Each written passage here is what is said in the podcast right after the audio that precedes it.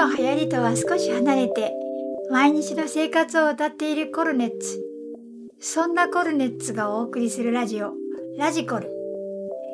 今日は最新アルバム「アラウ」に入っている曲ジャムにまつわるお話をお届けします。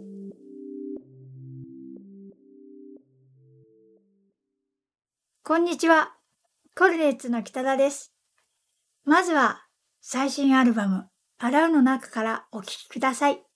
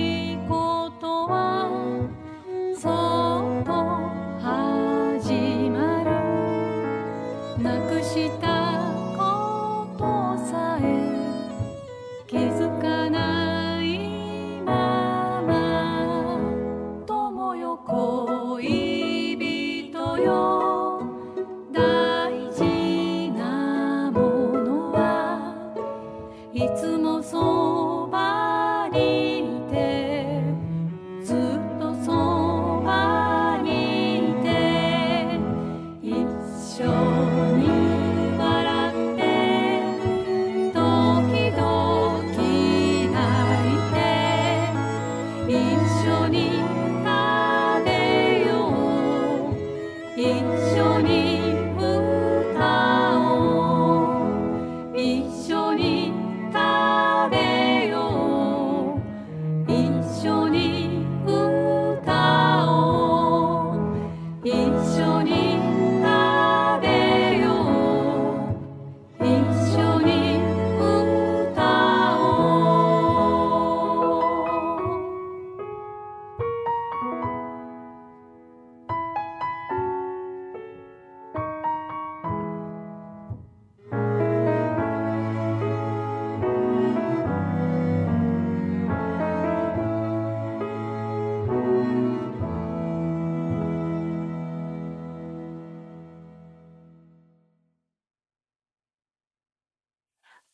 ただいたジャムは、バイオリンの三尾博野さん、チェロの鹿う大さんをお迎えして録音をし、コーラスを前面に押し出している曲です。もともと私が、クロスビー・スティルスナッシュヤングが好きで、まあ、繊細で分厚いコーラスをやりたい気持ちが、まあ強いですね。まあ、今来でもまあそれでもなかなか思ったようにはいかないんですけど、まあ書いた時は、またあのもっと気持ちよく歌える曲できないのかねみたいなことを小熊さんが言っていてどんな曲を気持ちよく歌っているんだろうと盗み聞きをしたりしてその曲を聴いて研究したりしてました。しかし結果は多分気持ちよく歌える歌にはならないで「ジャム」という曲ができました。え私としては、まあ、当時政治的にまあ許せないと。いうことが起きて、まあ、それに対する気持ちを読み込んだんですけれども、まあ、歌詞についての質問がその時、まあ、一切なかったので、まあ、きっと全く違うつもりで歌っていると思われます。そんなのさ聞いてみてもさ他の人は誰も一人も政治的なものがここの言葉の間に入ってるなんて思ってる人はきっといないに違いないと思うけどね。あそうなんかね。でもさそういうまあまあね。うんそうなんかね。うんまあ成り立ちは何にしてもあそうだいいね曲だよね。あそう、うん。でもそう言ってくれるのか。それはちょっと嬉しいですけど。で、えーレコーディングをするにあたりえープロデューサーの種さんが弦楽四重奏を入れたいと提案してくれました。で、まあ、その弦楽四重奏っていいですよね。私としてはすごく、あの、バンドに入ってるの好きなんですけど、まあ、えっと、棚谷さんの弦楽四重奏のアレンジは、まあ、そうですね、他の曲にあの入ってるのを聞いても、いいなって思うものが多いですね。で今回もまあ、なんていうか、はい。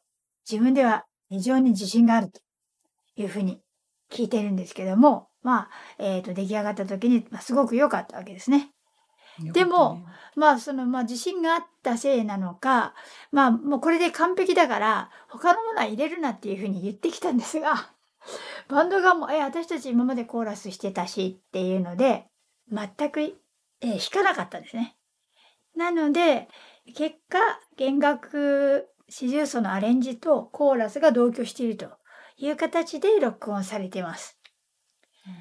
でも、あの、ライブでも何回かやったんですけど、それでいいと、バンドのメンバーは思ってると思いますね。うんあの毎回毎回その弦楽器のお二人をお願いするっていうことはないわけで自分的にはあの CD の中のあの構成がスペシャルだと思っているのね。うん。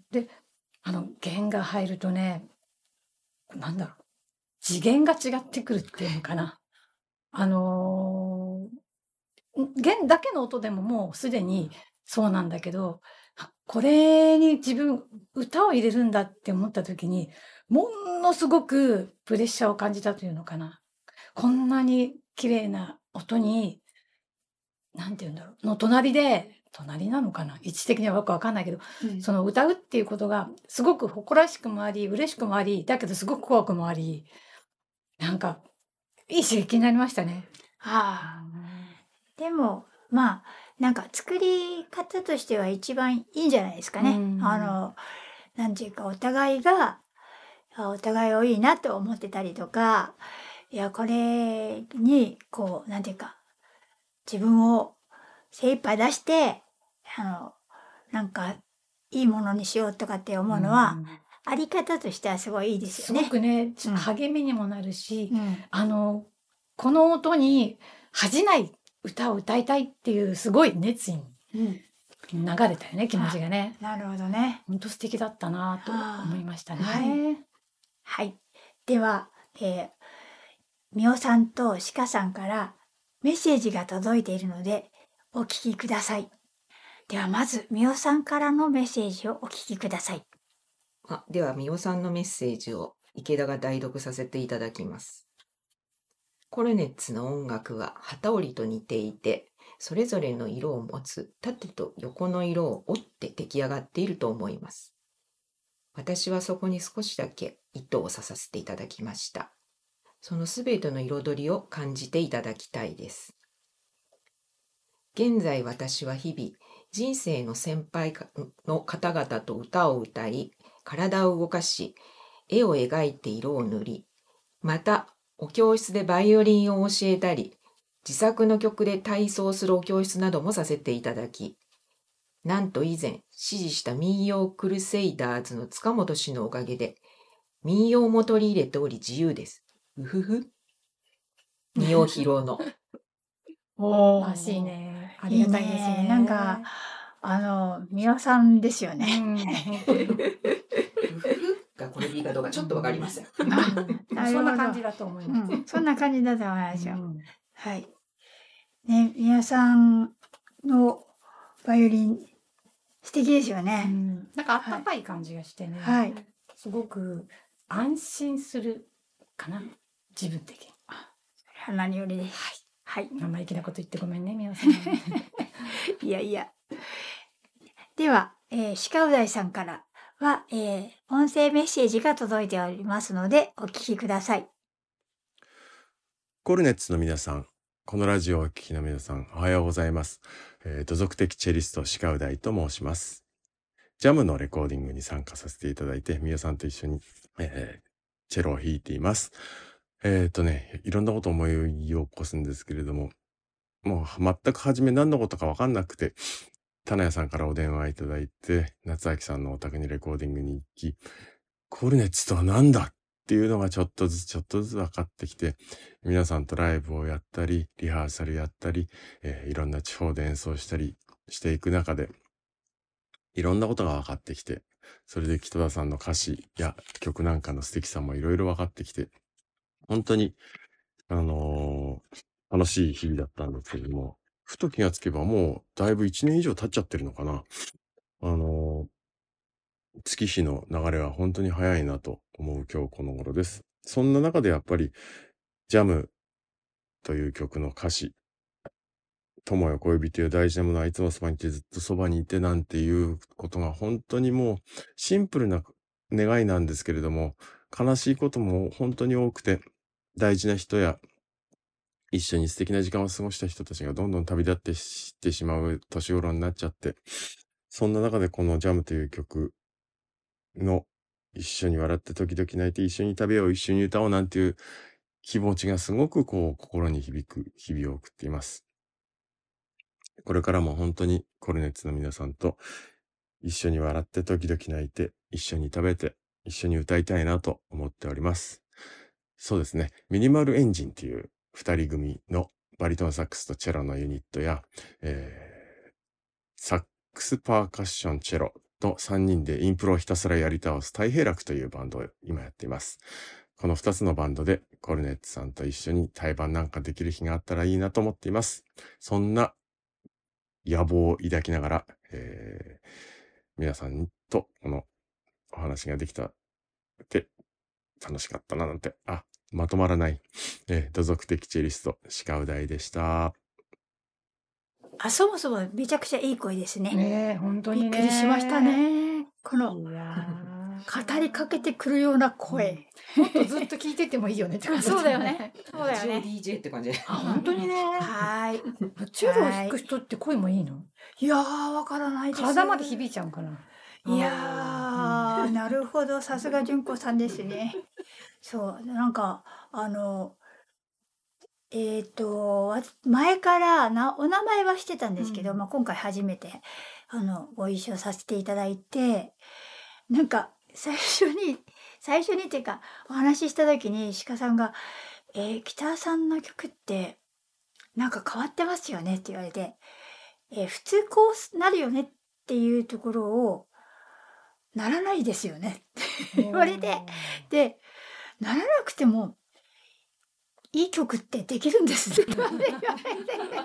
は あ、そう、ありがとうございますみたいな。あ、そうだよね。だから、ああ、自分では、いやー、そんな風に作ってるつもりはなかったんですけど、うん非常に規則的に作ってるつもり。しかし、どう、なんちゅうか性格が、まあいい加減なんで、きっとそうなっちゃうんだなって思いながら、でも、あの、そんな風に言っていただいて、すごい嬉しかったのを覚えております。そうですね。ねえ、でもなんか、穏やかで、うん。本当にだってすごい人たちと一緒にやってるわけでしょ？うん。で調べちゃってさ、うん。えこんなすごいのにいいのかなコルネッツでって思いつつうん。なんかここは一つこの鹿さんの裾野に広がるこのいろんな人たちとのつながりもついでに一緒にぐるぐるってしてもらってうんな仲間になっちゃえっていう気持ちにちょっとなりましたね。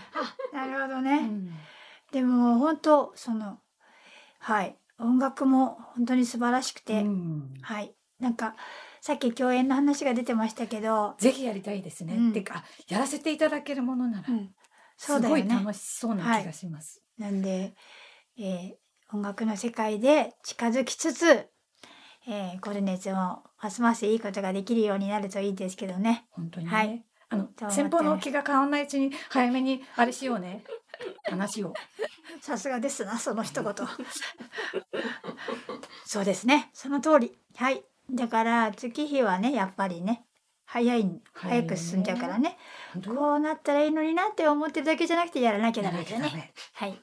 わかりました。一緒に歌って一緒に飲み食いしてね。うん、そうだね。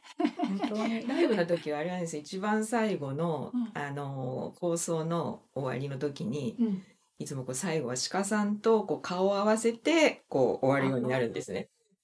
で、いつもこうバンドやってる時は、まあ人と、まあピアノの位置っていうのがいつもあんまり良くないので、あんまりこう、人と顔合わせてってことはないんですけど、この曲に関しては一番最後終わる時に、鹿さんとお互いこう顔を見合わせて、こう終わる時の鹿さんの本当に笑顔って言いますかね、こあう、表情がすごく良くてですね、ああ、終わったっていう感じで、なんか、わってるんですね。いう感じはとてもね、安心するんですよ、本当に。最後でそんなことが展開されてると。と。ても広かったね嬉しいんです。で、そう、先ほどあの、この曲、あの、種谷さんが弦楽四重奏っておっしゃったってことだったんですけど、あの、ライナーノーツにも書いたように、私も、うちでこう、ラジオ聞いてた時に弦楽四重奏が流れてきて、あ、そうだ、ジャムこれいいんじゃないかなって思って、で、LINE したら、谷谷さんからも、そう、僕もこう考えてたんだっていうのが来てて、たよね。そうね。なったんですよ。で、まあ私事で言えばちょっとこういう室内楽の世界っていうのと近しくしてた時があって、で、本当にまあ弦楽四重奏もそうだし、ビオラの音っていうのがまたいいんですね、とっても。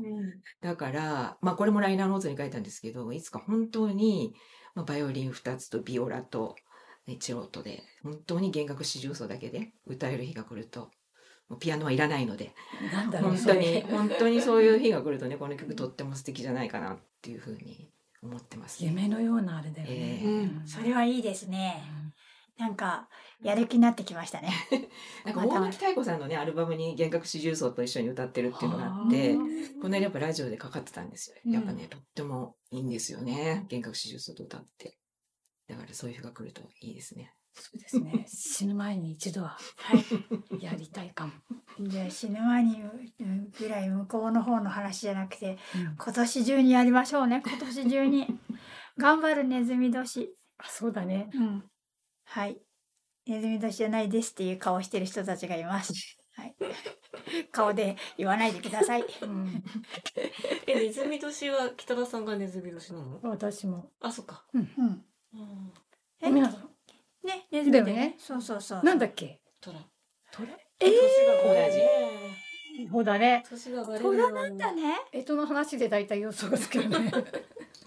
なるほど。強いんだ。いや、強くないらしいよ、トラって。そうなの？うん。ね、見た目だけ。じゃあネズミの方が強いの、うん。ネズミ強いでしょ。だってどこでも、何でもかじるしね。そうそうそうそう、穴開けちゃうしね。うんそうだね。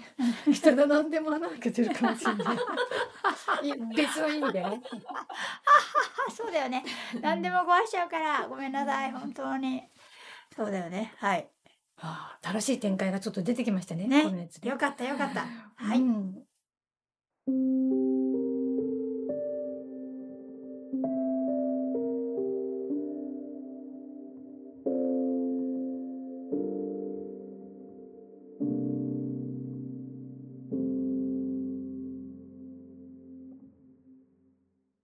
はここでコルネッツからのお知らせです。コルネッツのツイッターや今日ご紹介したジャムが入っている CD、洗うグッズの販売ページなども最新情報欄にリンクを貼っておりますので、そこからアクセスしてください。ラジコルでは皆様からのお便りを募集しております。番組情報欄のラジコルお便りフォームよりお送りください。お待ちしております。さて、話の角度を変えて。え、実はですね、ジャムは全部で何回ですかね。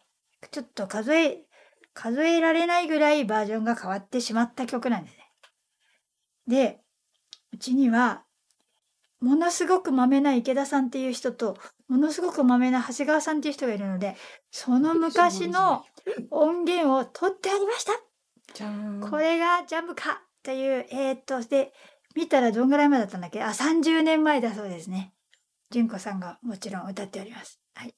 では、聞いていただきましょうかね。ちょっとだけ。はい。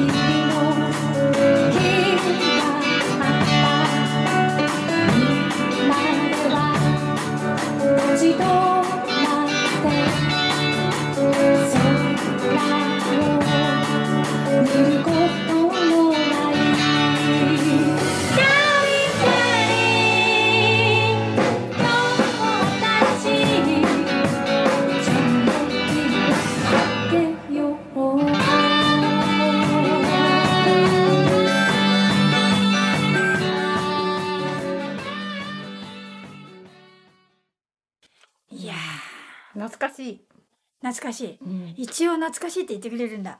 いやあの時ものすごい文句言ってたと思うんだけどそうでもないんだね。うん。忘れ忘れましたね。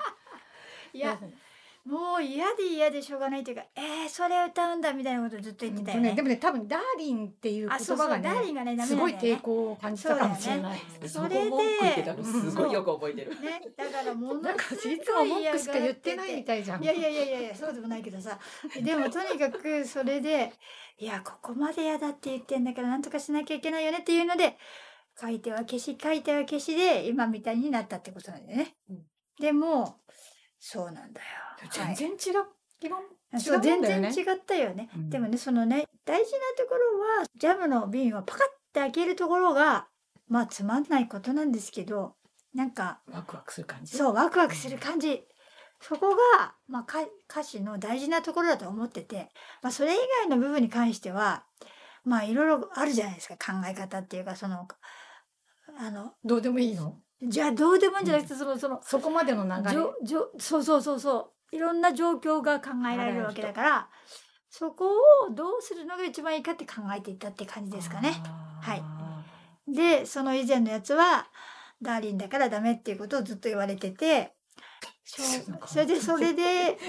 どういうことかなっていうので一生懸命考えたと。で考えてはいやそんなわけはないみたいなことでずっとこう何回も何回も変わってやっぱりそう考えたらこのバンドは随分と気が長いっていうかあの本当よくあの振り回されてるって言葉がありますけど振り回さされてますよね皆さんね本当に。それそつま要するにうんジャムの瓶の蓋を開けるまでの間のいろんなこうあれをさまざまな角度からこう検討してきてたってわけ。あまあねそ何十年れ偉そうに言えばそういうことは何十年にもわたって。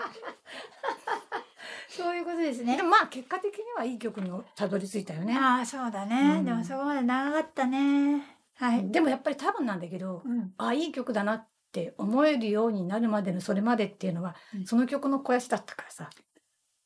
あって悪いものではなかったんだと思う。まあね。あのダーリンの夜間もさ。そうだね。はい。そう言っていただけるとうんいいんですけどね。でもね難しいもんだよね、はい。でもねとにかくね諦めが悪いんですよ。諦めが。ね。だからそれがいい方向に行く場合と悪い方向に行っちゃう場合がありますねでは思ってますではここでさっきご紹介しました豆な長谷川さんからえ？どうぞどうぞ。もうもうなんかでも大体話し尽くされたと思うんだけど、うんまあ、記録的なっていうところで言うと一番最初のジャムが1988年です。へえ今いくつだ ?35?35 だねでさっき聞いたのが92年。へえ、だからその間にうん。なんかこう変え変わったのかどうかがちょっと覚えてないんだけどでも2017年の時に演奏した時に、えっと、セットリストにジャム3ってなってたんですよ。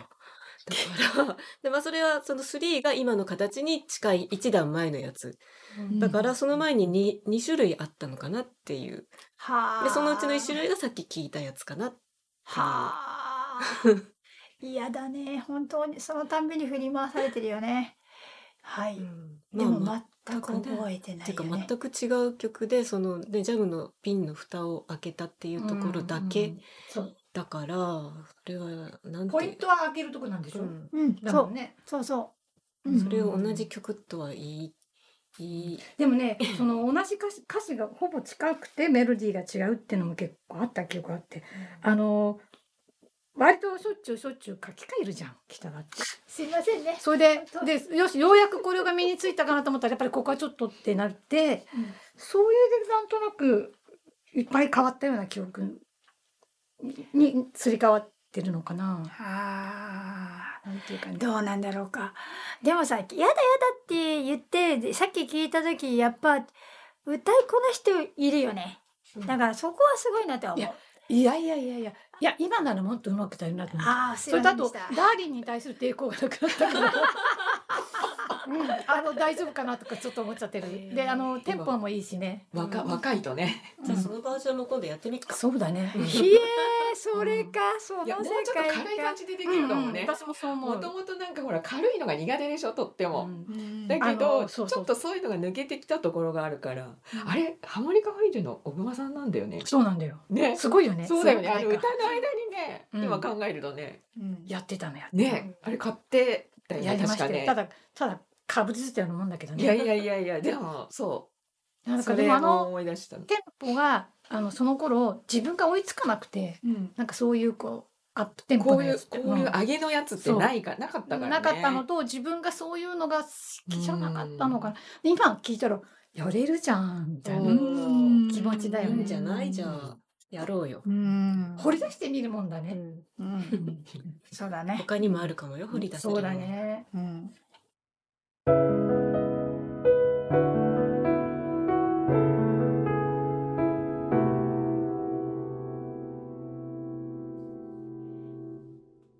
今回は、えージャムを聴いていただきました。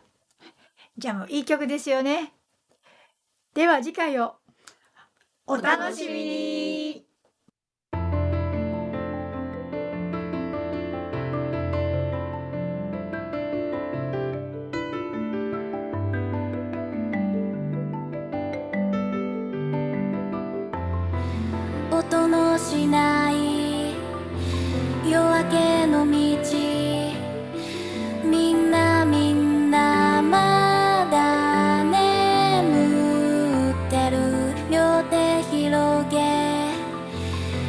しく強く抱